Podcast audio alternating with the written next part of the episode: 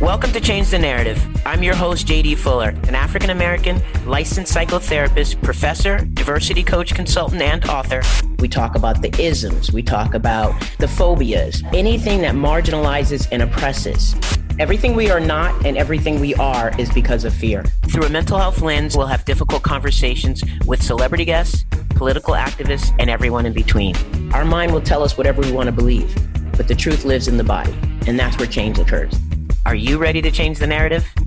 Ernest Crim III is an anti racist educator and hate crime survivor who uses black historical narratives to empower and educate families and train educators through an equitable lens. Mr. Crim, a South Side of Chicago native and University of Illinois graduate, is a former high school history educator of 12 years, who now advocates for social justice issues and teaches black history to the world through social media with a platform that reaches over 2 million people monthly. Additionally, he is the CEO of Crim's Cultural Consulting LLC, an international speaker, and author of two bestsellers Black History Saved My Life and the ABCs of Affirming Black Children, and a passionate progressive education activist who has been featured on CNN, ABC, WGN, PBS, CBS, NBC, and Newsweek, amongst various other outlets. Please welcome Mr. Crim III to CTN with JD Fuller. First and foremost, it's amazing to see you. You look great. Happy Thank to have you. you. Thank you. Likewise. Likewise. Great to see you Yeah. again. Absolutely. And, you know, the other part of that is it's not easy for us all to find time Yeah. to get together. Yeah. You know, it's just we're all trying to do what we do to get the message out there. So yeah. I just want to, you know, offer an, an additional appreciation for your flexibility and your patience. I got lost in the threads. You didn't make me feel bad about it. It was real sweet. Thank you. Matter of fact, just getting on this interview made me think of other emails I need to respond to. I was like, oh, you know, you know how that happens sometimes. I'm like, oh, I gotta Yeah, absolutely. Okay, let's get right into it. I want to start off with the books you've written. Mhm. Okay, you've written a couple of books, and I want to know first of all, where can people find them? Yeah. And then why they were so important for you to do. Yeah, you can find both of my books. Black History Saved My Life, How My Viral Hate Crime Led to an Awakening. That's my first book. My second book is The ABCs of Affirming Black Children. They can be found on ernestcrim.com and Amazon. These books were important to me because I'm sure you can relate to this. My awakening happened in two ways having an amazing professor and also two reading books on my own because there's something magical about books like there's the intimacy of being with something sitting there at, and not like group reading in a class but sitting there really digesting what that person's telling you or trying to communicate underlining highlighting taking time to reflect at your own pace it's like having a conversation with someone or really just listening to someone and just being able to enter the mind of someone from a completely different time period and as I was going through college and I was inspired to learn more and want to teach Black history, my first thought was I need to, you know, be a teacher like my professor was because that inspired me. But also, too, I need to have a book because when I read Frederick Douglass's narrative in college, my whole world changed. When I read Malcolm X's autobiography, my world changed. So my first thought was like, how could I make an impact like that? Kid you not, when I first started teaching, my goal was to write a book. Uh, I first started teaching in, you know, uh, 20, 2009, 2010. But I just, in my mind, I was like, I don't have anything to talk about. What can I talk about? Like, it's all been said. I, I didn't want to do a research book or a typical research book. And, you know, lo and behold, I had a life experience that so many of us have and so many of our ancestors have had. And I felt like that was the perfect vehicle to tell my story because it's a, it's an entry point that is traumatizing, but it, it gets a lot of eyes and ears. And I wanted to let people know through that book, Black History Saved My Life, that a hate crime is usually the one of the least racist things we deal with in the present day. But I want to like show people what we can do to learn about ourselves to help us persevere through these things, but also too to be aware of these systems. So that's the entry point to my story. It's in some ways like a prequel because I don't spend the whole time talking about the hate crime. I talk about everything in my life that led up to it or that taught me about racism and black history. And then with the children's book or family book, as I say, it mm-hmm. breaks down these concepts because my first book is primarily being read by adults. These adults are probably parents or, you know, community members, educators. So in their mind, and I've had people ask me this, is like, you know, what can I do with my child? So I'm deconstructing that. I'm reverse engineering it. So now you have a book the first part of my book, I talk about the impact my parents had, and I talk about elementary school and my mom giving me one of the most amazing affirmations ever. So now I'm giving people you know, 26 affirmations. And I got a second edition of that book coming out this fall. Hope, yeah, but I'm not going to say hopefully. We're going to put it out this fall. No, it's so, going to happen. Yeah. you know, it's going to happen. Just put it, just claim it because I see the vision for you. Uh, you know, I love how you are combining the family, you know, with the adults and how how you recognize the importance of interlocking the two. One of the things that makes me think of, you know, I was thinking about this interview and I was like, given how impressive you turned out, are you doing anything different to raise your children? Because they have to get raised in this country. You had to get raised in this country. What are you doing or not doing differently? Oh, it's a great question. One thing I think that was interesting about my upbringing was that, you know, I grew up in a red line community. Most of us would call it like a segregated community or whatever. My house was an oasis where I could go and learn about myself and just kind of see everything I needed to, to see. But I think having that connection, you know, to the way that the system was right there on the outside and then going to a all white school, then a majority black school, I had questions just based on my lived experience outside of my house. So that's one thing that helped mold who I am.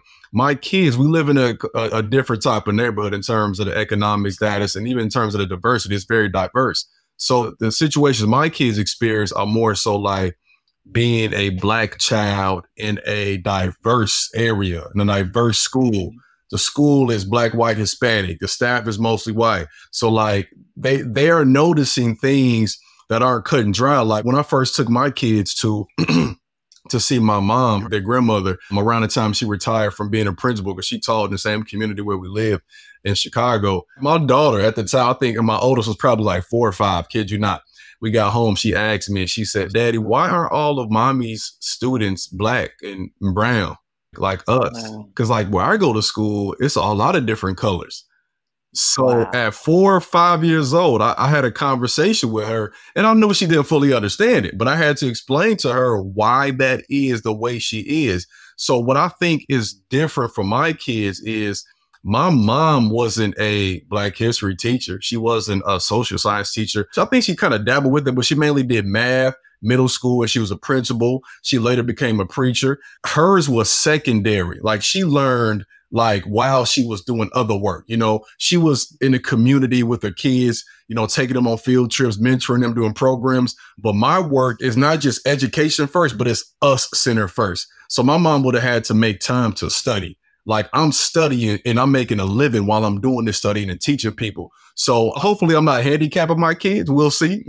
but but we're having a lot of conversations proactively you know, like we and people who read my children's book can attest to this. I don't dumb down. You know, when I'm talking to another audience, I'll say the word, then I'll explain it if I need to, but I'm still gonna keep it the same. So we're having conversations with my kids yesterday. We're talking. My one of my daughters said that when she was in third grade, they were talking about pioneers and settlers. And I said, well, what did they tell you about that? That we had a nice conversation about this country, you know, what, what happened to indigenous people. We've had several conversations about that. We talk about colonialism, imperialism and I can see their their eyes like, what is he saying? And I explain it, but it's like what they're getting now at this age, I feel like is going to prepare them because my mindset is I want them to be able to go further, but I also have to realize that they won't have some of the same experiences, and that's good. But I want them to have that knowledge base. I want them to know what I know now at their age. So when I'm older, whatever they need to do in their realm, whether they choose education or not, they're going to have to commit to some form of service. And I hope I answered that question. I'm not sure.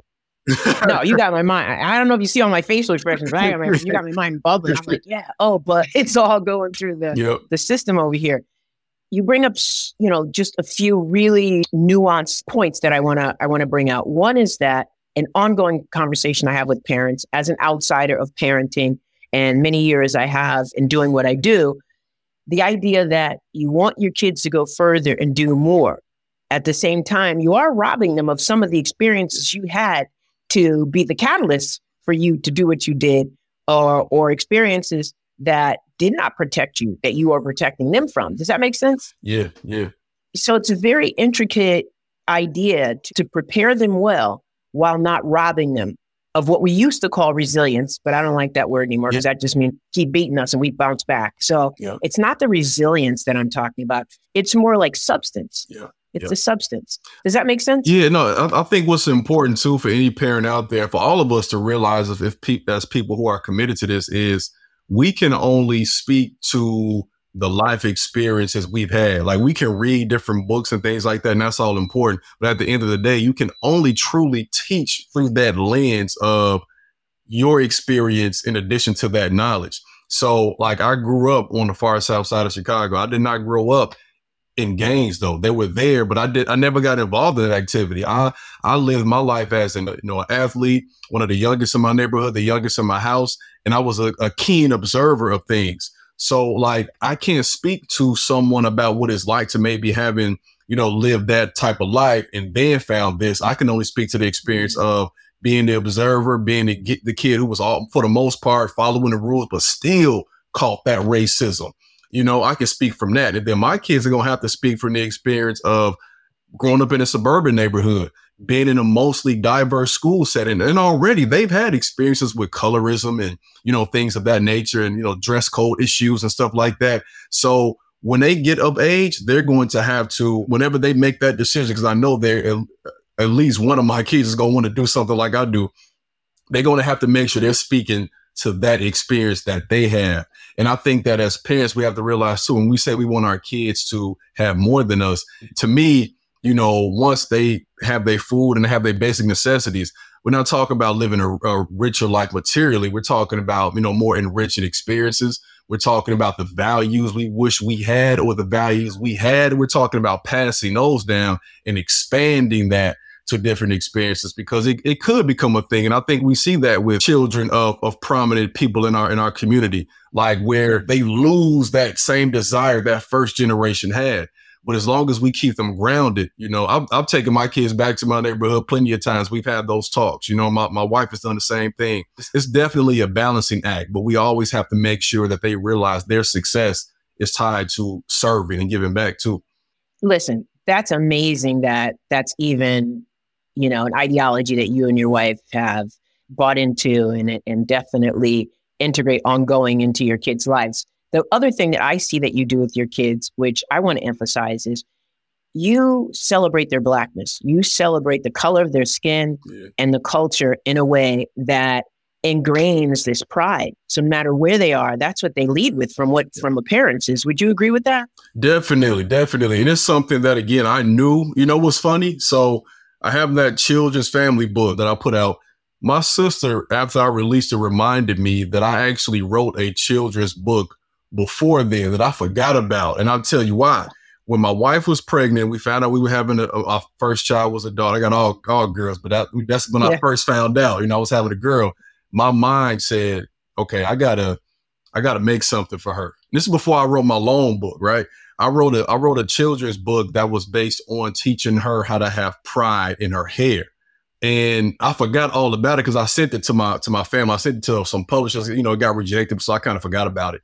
But it just made me think like it's important for us to be proactive in that sense because parents have to realize we're fighting a rising tide. You know, it's like that visual of being on a beach and you're trying to like mop up like the, the beach where, mm-hmm. where the water just keeps flowing in, you know, like they when they leave your house, like they, I mean, it could be a billboard. It could be what they're taught in the school.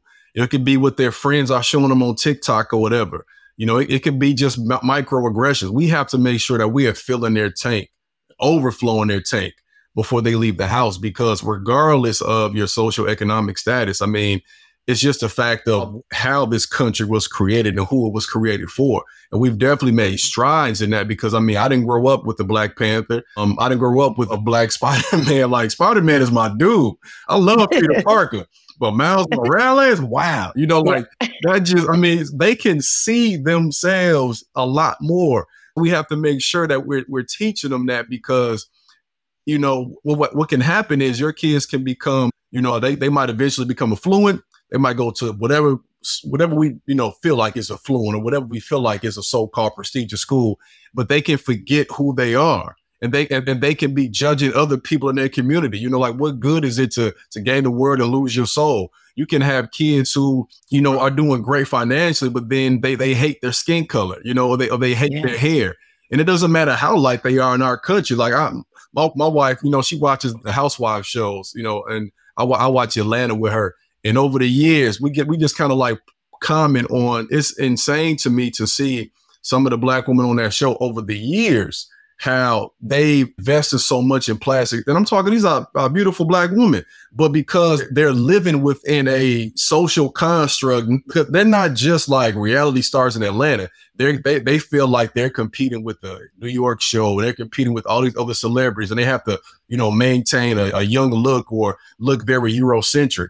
Like just because they're on TV, just because they have a certain amount of, of income or status, doesn't mean that they are comfortable in their own blackness. And I feel like I wouldn't be doing my job if I didn't let my kids know that how you came into this world is perfect, how you are. That's what God wanted. That's what God intended. And it, it just so happens too that you directly descend from people who were the first ones here. So how dare you do something to shift that. That's it. That's it. That's it. That's it. You know, there's I just saw a post the other day, this beautiful black girl, dark skin, came home crying saying she's ugly and, and her hair, you know, and getting teased about her hair. Yeah. And she wasn't equipped mm. to manage that. I mean, it is aggression. I, I no longer even say microaggression because mm. it's just continues mm. to to pain us. So, you know, this aggression and and the, the upholding of white supremacy in youth who see each other as ugly, even when they look the same or similar. I mean, that's so deeply ingrained in our culture to self hate. We don't just self hate for no reason. We've been taught that over, you know, the history of, of our lives. And, and to know she came home and she's destroyed, you know, kids that young are committing suicide. Like this is this is serious business. We have to get to the business of building pride in as soon as possible so that they can withstand what's going to come their way because it's going to come their way. Oh no, it's, it's, very important. I mean, you made me think how like there are shows on television that I've seen that can have an all black cast, but it appears as if they strategically made sure that every black person they chose was like to, to you know fair skin, brown skin, um, had a certain straight texture hair, or, or even fit the traditional Eurocentric model of what it what they deem to be pretty, you know. And so like sometimes even that representation we have to be really clear because we need our kids to see themselves in all shades, like all of it. We, of course, we, again, we couldn't control how we came into this world. So we need to make sure that we expose them to all of that because unlike most other ethnic groups in this world, like we describe ourselves as black, whether we we look like, you know I'm saying, Mariah Carey, whether we look like, you know, Lupita. Like that's all beautiful. Right. That's all the spectrum right there. And our kids need to know that. It's, it's really unsettling because we feel as though just by playing by the rules of this society that we'll be okay. And there comes to a point as black folks in this country and in the world where you you're, you're reminded that it, you have to do more. You have to do more. There's whiteness everywhere you look. And that becomes the mirror. And if we look in the other mirror and don't see that, then we start changing things. And I would add to that and say it's not just that we see whiteness, we see anti blackness mm-hmm, everywhere. Mm-hmm. You know, because the extreme of that is even this so called integration. And I've said it over the, the time that I've had the podcast this idea of, you know, DEIJ in our country has bought mixed race couples on TV. But you don't, Way you more. rarely, I'm not gonna say you don't, but you rarely see two dark skinned people yes. represented in a commercial. Yeah. And so, and what do kids watch? yeah. So it, the message is subliminal. So we really have to, I think, teach towards, you know, the love of blackness and work our way back to everything yes. else because that is the one that is strongest, strong, most strongly tied to anti-blackness. Yes, indeed.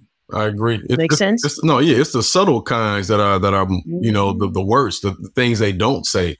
I think you said that perfectly. It's something that my wife and I have noticed and talk about a lot. Like, is like why why isn't the father there? Or why you know there there are sometimes they'll just show the black woman in the cartoon I've seen without anybody. You know, then it's like okay, well where's where's the father? Or why isn't the father in the picture? You know, why aren't uh, why isn't there a black couple together? And again, because we're starting with such a deficit in our representation, we really got to make sure it's overdone. Like it can't be any lapses in that. Wait, I want to add to that. I want to add to that because I've seen this and I know I've caught it myself in my own internalized depression. We are so accepting of so little. Mm. You know, because of the starvation, the deprivation. Mm-hmm. Mm-hmm. You know, we'll take this and say, I got into it with somebody who wanted to celebrate, you know, Emmett Till's whatever Biden did. And I'm just like, yeah, yeah. What you know, at the same time, Tulsa massacre, people can't get their money, and there's only a couple of them left for how much longer? Like, why are we celebrating this when that's still going on? And that's how we've been conditioned to believe. Every little bit is is great or we're celebrating. No, we need to shut some shit down. That's what I'm talking exactly. about. Yeah, we we've grown accustomed to a lot of us like just being seen by a white person can make us happy with just the acknowledgement, you know. And a lot of times, you know how people say we folks will say that white folks ice is uh, is colder or whatever, you know. It's like, oh, he finally admitted or he finally like previously a few months ago, maybe, you know, last year I believe, they closed the case when they had the lady who was responsible still alive, like when more could have right. been done. And you can't tell me that they could not have done more when we we we see the efforts that are made, you know, or, or even still, like even when Supreme Court decisions are made, there are states that would defy the odds and say, I ain't paying attention to that. So if you truly want justice as opposed to a symbolic gesture, then you really go after this. And I, I think that's why reparations is such a, iffy topic for politicians because I was just listening to a brother, Robin Walker, and he was talking about what Britain owes, like not just the islands, but like, you know, and black people who were enslaved in America, because it was Britain first, then it was the United States. And the number they threw out there was in the trillions. So when you start talking about this, people know that it's uncovering so much that it upends everything. Like there's literally no country without us. There's no wealth without us. So if you're really breaking it down, we're not even just talking about slavery. We're talking about I got family that was born, you know, before 1968, you know, Jim Crow reparations. My grandmother's yeah. alive, right? We're talking about the war on drugs reparations. So when that accountability happens, then they get real fearful. And that's why there's such an attack on kids learning, you know, about AP African American studies or learning a, a version of Black history that teaches about liberation. They want you to learn the right. Americanized version, not the real version. Absolutely. you know, I think you answered this, but I'm gonna I'm gonna ask it anyway. In your words, you propose to creatively strategize how we can use our past to create a better future, entrenched in equitable practices. Explain what this looks like. You, you've led into it already, but would yeah. you add anything? Yeah, I, I, think what that for me, what that looks like is one of the, the phrases I tell people, especially kids, when I speak to them, is I say that I don't want you all to think that you have to make progress. I just need you all to reclaim who you already are intrinsically. I tell kids, reclaim your crown. What I mean by that is everything that we want to accomplish for the most part, especially in terms of building a just system all of that stuff has already been done. The things we're striving to do in this country, like we haven't had a, a, a, a woman head of state. You know, we got Kamala Harris now as the VP. We haven't had a woman president. That was done. We have pharaohs. You know, former president of Liberia was a woman. I can't think of her name right now. You know, like like when I say equitable practices, I'm saying look at them. Not to say societies we had were perfect, but we strove to a certain level of excellence and, and, our societies were based on you know virtues and and and, and treating people correctly you know the ma'at ubuntu like making sure people were treated well everybody was fed right? So i say look back to what they did and then let's pick from it what we can add to what we need to do moving forward. Because when i read books to my children at night you know they they see the examples of, of women being leaders in other countries over the course of time and then they'll say, well, how come we've never had it here? You know? And but, but what I love about that is they see that it's not them that's the problem. Yeah. You know, it like it's something wrong with this place then. If it could have happened over here in Africa, Latin American countries, but it's not happening here, right? So when we talk about creating better education systems, like nothing's new. I'm, I'm reading a book right now by Dr. Asa Hilliard called uh, The Maroon Within Us, I believe is the name of it. And he's talking about the, the Kemetic schools they had and how they used to teach in ancient Egypt and ancient Kemet. And like, we just have to find those things and then use what we have now to, uh, you know, I hate to even say modernize it, but to adapt it mm-hmm. to the mm-hmm. society that we live in right now. So I start with, I start with, I would say the household with that. You know, your household should really look like a school not saying chalkboard. I'm saying the images your kids see. I'm, I'm saying the time you devote to talking with them and conversing with them because we talk about equitable practices that starts at home, right? Is everybody doing their fair share? You know, are your kids being compensated in some way? I'm not talking about giving them allowance. That's up to you. But I'm saying like, like it's their role and responsibility. Because if your kids don't have a role in the house, then what they're gonna do when they get out into the quote unquote real world? And then when they go to school, right? Our schools aren't equitable by nature. They weren't created, they're created to produce workers. So our schools should be centered on creating citizens who are who are ready to undo the societal inequity that we have in their immediate community. When I taught kids history for 12 years, I never once was tasked with the responsibility of teaching them about local history. That never made sense to me. Like you live in Chicago, you live in Joliet, Illinois, but you're not learning about all the great black history or like working class history or you know that happened here. So like George Washington, that's I mean all that whatever, right? But what that got to do with this? You know? so equity to me, and I'm going from the framework of, you know, um, pro black. So it's like equity for me means we got to make sure that we're building things moving forward that can help us all out to make sure we're all good, bringing back community farms, teaching people how to farm and, and you know, and, and create ways for us to survive and, and thrive, quite frankly, is what we have to do with this. That's amazing. That's amazing. I love it. You mentioned it, so I'm going to get into that for a little bit. You quit teaching after 12 years. You are now the CEO of Crim's Cultural Consulting LLC. Talk about the services you offer and who benefits from hiring you. Yeah, so what I do is essentially, you know, in a nutshell, people kind of see it on social media. I use Black history, I use the history of marginalized groups in this country, primarily the global majority to empower, to educate, and like we said before, to help create equitable systems. So understanding that race is a social construct. Um, so we're talking about cultural differences primarily that people have. I'm helping educators understand the experiences that their students have. I'm helping them understand the racism that their children might face and how they can better serve them under, under the capacity of being a public servant as a teacher. I'm teaching students because that's who I initially started my service with when I'm going to speak to students, I'm teaching them how to use their history to empower themselves on an individual and communal level, meaning that, again, you might deal with what I dealt with. You might not have, but the, the interesting part about my story is I'm going to share with you the racism that I dealt with in high school too, the systemic stuff. And you're going to learn how to advocate for yourself and be self determined because I feel like all of us need to be a little bit of both Martin and Malcolm, right? We need to have the political awareness of, of Martin. We need to have the self determination of Malcolm. So I'm teaching kids how to do that. When I'm speaking to companies, we're talking from an anti racist perspective. We're talking about how to be aware of implicit biases. So I want people to understand through this company that the culture that we have, are raised under is you is primarily Western. You know, it's, it's, it's the censor. Whiteness is the censor but that, but we all come to this country with a variety of different backgrounds. Even if you are European, like, you know, if you're Eastern European, if you're Southern European, that's completely different. As, as a, as a black American who has ancestors all throughout the South and from West Africa, we bring different things to the table. So we have to really celebrate that. And then the social media aspect of that, of course, is just promoting our histories because I want people to, again, be bombarded with these images of who we truly are and what this country has also truly been to us so that we can understand and unlearn what we've been conditioned with to move forward to a you know a better, more prosperous future. So one question about that, you have mentioned, you know, empowering the students and teaching the adults about what what is in the system. Yep. How does that go over in a diverse community that you're offering your services in? Yeah, so I, will give you some lived experience. Most of my school speaking engagements are in a mixed environment when I speak to schools that are primarily black or Latino, I'm typically speaking to the kids, I would say, or speaking to younger kids. When I speak to adults, it's primarily adults from like a, a mixed background.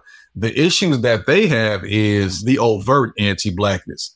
I don't think a lot of our primarily black schools understand that there can still be anti-blackness. I went to a all black high school. We weren't really we, we weren't taught things from our perspective still. It was just the population was black, the institution wasn't, you know? So I deal with educators who are trying to figure out how do I address the rising incidences of hate crimes in schools or or hateful language. It's a lot going on, especially in mixed environments where you have black students who are friends with Hispanic and white students, or even you know mm-hmm. Arab students who think they have agency to use the N word. You have our kids reacting to it. And, and so we have, we already like less than 2% as black men, as, as black folks, period. We might be like five or 6% of all teachers. So, they, and even if you, again, if you're black, that doesn't mean you are equipped to deal with that. And that's, that's, that's okay. Cause that might not be your expertise. So we have educators who are trained in their stuff, their method, their pedagogy, their discipline. And they're just like, I don't know what to do. Like, so I come in and I, I help communicate to them why this happens, what should be done. And then on the flip side, I also speak to mixed environments of, of, of students to help them understand. I've done a, did a presentation recently about how to be an ally students who experience this. I've spoken in environments as young as I'll tell you, fifth grade, fifth grade, where they were dealing with these types of issues, where black students are being called the N word, where Arab students are being called terrorists. And you know, it's it's I, I try to come in and help build community and also help people understand these like racial blind spots that may prevent them from understanding this. Because if you are a white teacher and you're dealing with these issues, you have to first understand that you're at a probably an elementary level of racial knowledge, and that's okay. Like just be aware of that, acknowledge it. You might have a master's, a doctorate, but you might be in first grade when we talk about how to understand this stuff. so it is perfect. I love what you're offering. I love how you explain it. I just want to I want to offer one thing. Mm-hmm and that is we stop giving um, white bodies the privilege of being an ally without the history. Mm. I'm, I'm, hoping mm. that we can work to change that language so it sounds more. You don't like the term uh, personally. you know what I mean? Like yeah. I, I, stopped using it because ally yeah. means you can just hang out and watch. Right, right, and, right, and, right. and you're not doing it, so you're okay. Yeah. yeah. And I, I, like I like a term something that feels more active. I mean, I know there's other terms out there. I don't expect everybody to subscribe to abolitionists. I wish they would, mm-hmm. but I think ally does a disservice yeah. to what you're talking about, yeah. and what you're talking about is so powerful and so important, yeah. and I appreciate it so much. Thank you for that nugget. Yeah, I've been I've been really trying to brainstorm and think about a different term. I just haven't found it yet. Mm-hmm. Even with saying ally, I like to even say in the meantime, like white folks who are attempting to be. I, I, appreciate the I, I appreciate the link. I, you know, I, I do consultation for people who desire not to be you know, racist in their practice. I, mean, I use the whole sentence. Yeah, if you desire to be anti-black racist in your practice, I'm the consultant for you because it's worth the language because they've really wrapped around this ally thing, and it's just yeah. been so many years. Nobody wants to give it up. Think, and, and thing is, yeah, once, oh, you, okay. once you claim it, then you stop working. You know, like you, you, you, like I'm an ally. Okay, what does that mean? Like, what are you doing? Like, you know, and, and honestly, like as a white person, I mean, just having had the experiences I've had in black spaces and white spaces, it's a tough, it's a tough ask. It's a tough ask. Like, because you can be, you can read all the books you want, you can, you know, be in black spaces online and follow certain people, but then like, are you doing something at your job? Because even though you're doing all this work, you still, you're still living within a system that just by its creation is benefiting you. So it, it, it, you have to, you have to live it you have to con- and even when you're living it, you're still gonna fall short. You gotta be okay right. with that though. yeah, and and and you know, there's no more forgiving and accepting community than the black community. I'm sorry. Yeah. Did, you know that that's how people started thinking they could say the N word exactly. because we're always trying to pull people in, bring them to the cookout, and do all this yep, stuff yep. before they've really even shown First of all, nobody should be using the N word other than us if we choose to. Exactly. Let me just put that out there. Exactly. But also this idea that oh now you can come to the cookout. No, why? No, like because no, you posted something. You are you are not you are not invited. If if you come, like maybe you got you got black spouse or something, like it just kind of I'm not I'm not like extending. Oh man, you you could definitely come. I, I want to. I hate that. I hate that. I hate that. I hate that. Just, just don't like just don't say it online at least. Like let's have. Oh my god. Personal, you know, if you got like a real close friend or something, you want to just, oh, you want to come through. Like I hate when we do that online. Like just, they, they give people the feeling that they have the agency to just, you know, I'm black because I know I, I, I know how to dance or I like rap music. No, bro. No, sis.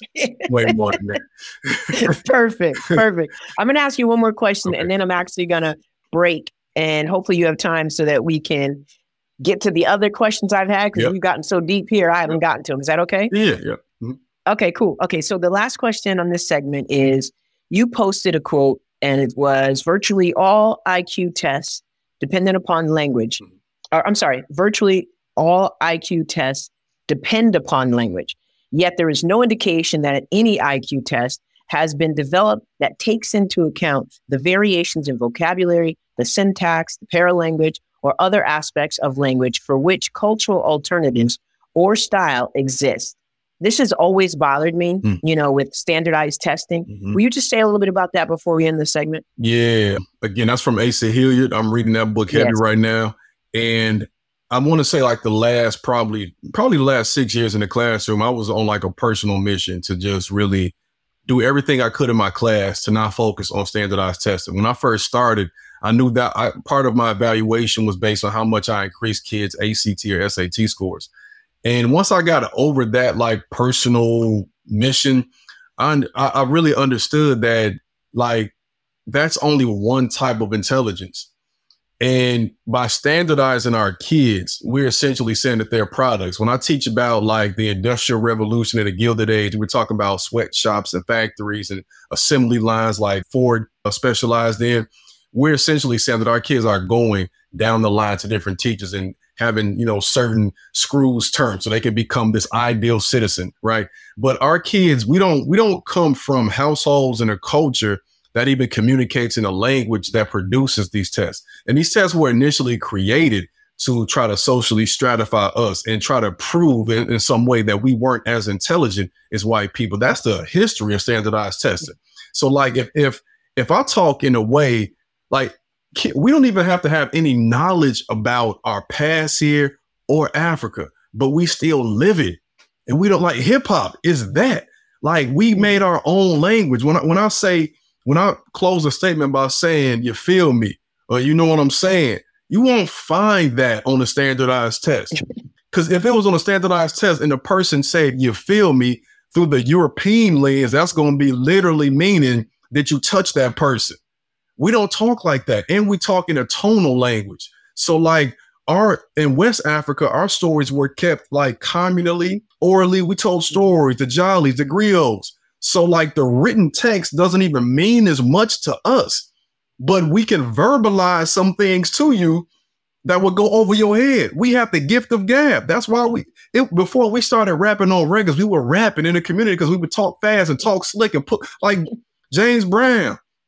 You know what I'm saying? Like they, these folks have been rapping for years, a lot of jazz artists. So then when you tell me to sit down and I have to like try to figure out what you're saying based on your culture or language and pick the correct answer, there's there's a gap. So for any black child that has ever, and I was always an average test taker, so I always got like you know I just right in the middle. I did great in the, the grades, but test I'm in the middle.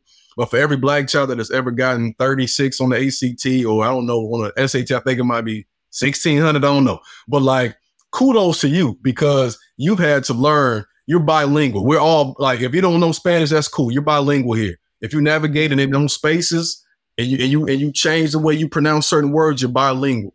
Because they couldn't exist in our neighborhoods and know how to talk or communicate. So that's exactly where that comes from. And also, too, like there was a white professor that even taught Howard Gardner that we have multiple intelligences, but school is only molding the type that says you have to sit down and be quiet for 50 minutes at a time and fill in the bubble. My kids started taking standardized tests. My own kids, when they was like in, I want to say maybe second grade, like my my kids started disliking school around third grade because that's when they get bombarded with it. Right, their mm-hmm. favorite part of the day now is recess. It shouldn't be that way. Recess is fun, but like your class should be just as fun because you should be engaging in things that actually teach you.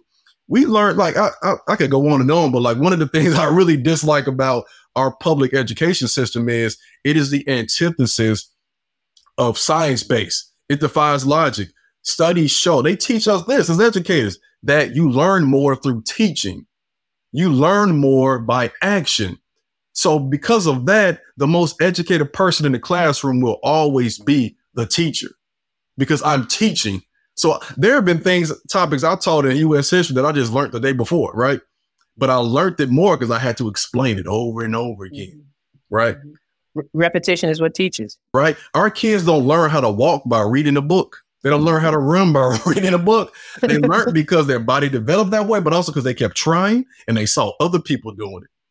Yeah, yeah, perfect. Look, you know, the idea that it's just a public school problem, I just want to put that to rest because all schools, I've worked in mm. private spaces and public spaces, yeah. they all subscribe to that concept yeah. that you bring yeah. to the table. And it's an important one to, to challenge. So I appreciate it. Look, I want to end there because we got much more to talk about.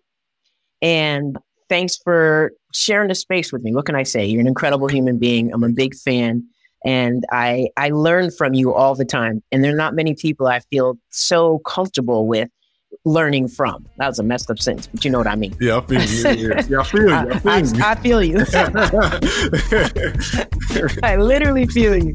Please be sure to like, subscribe, and follow wherever you get your podcasts. And also leave us a review. Let us know what you think. Thank you for listening to Change the Narrative with JD Fuller.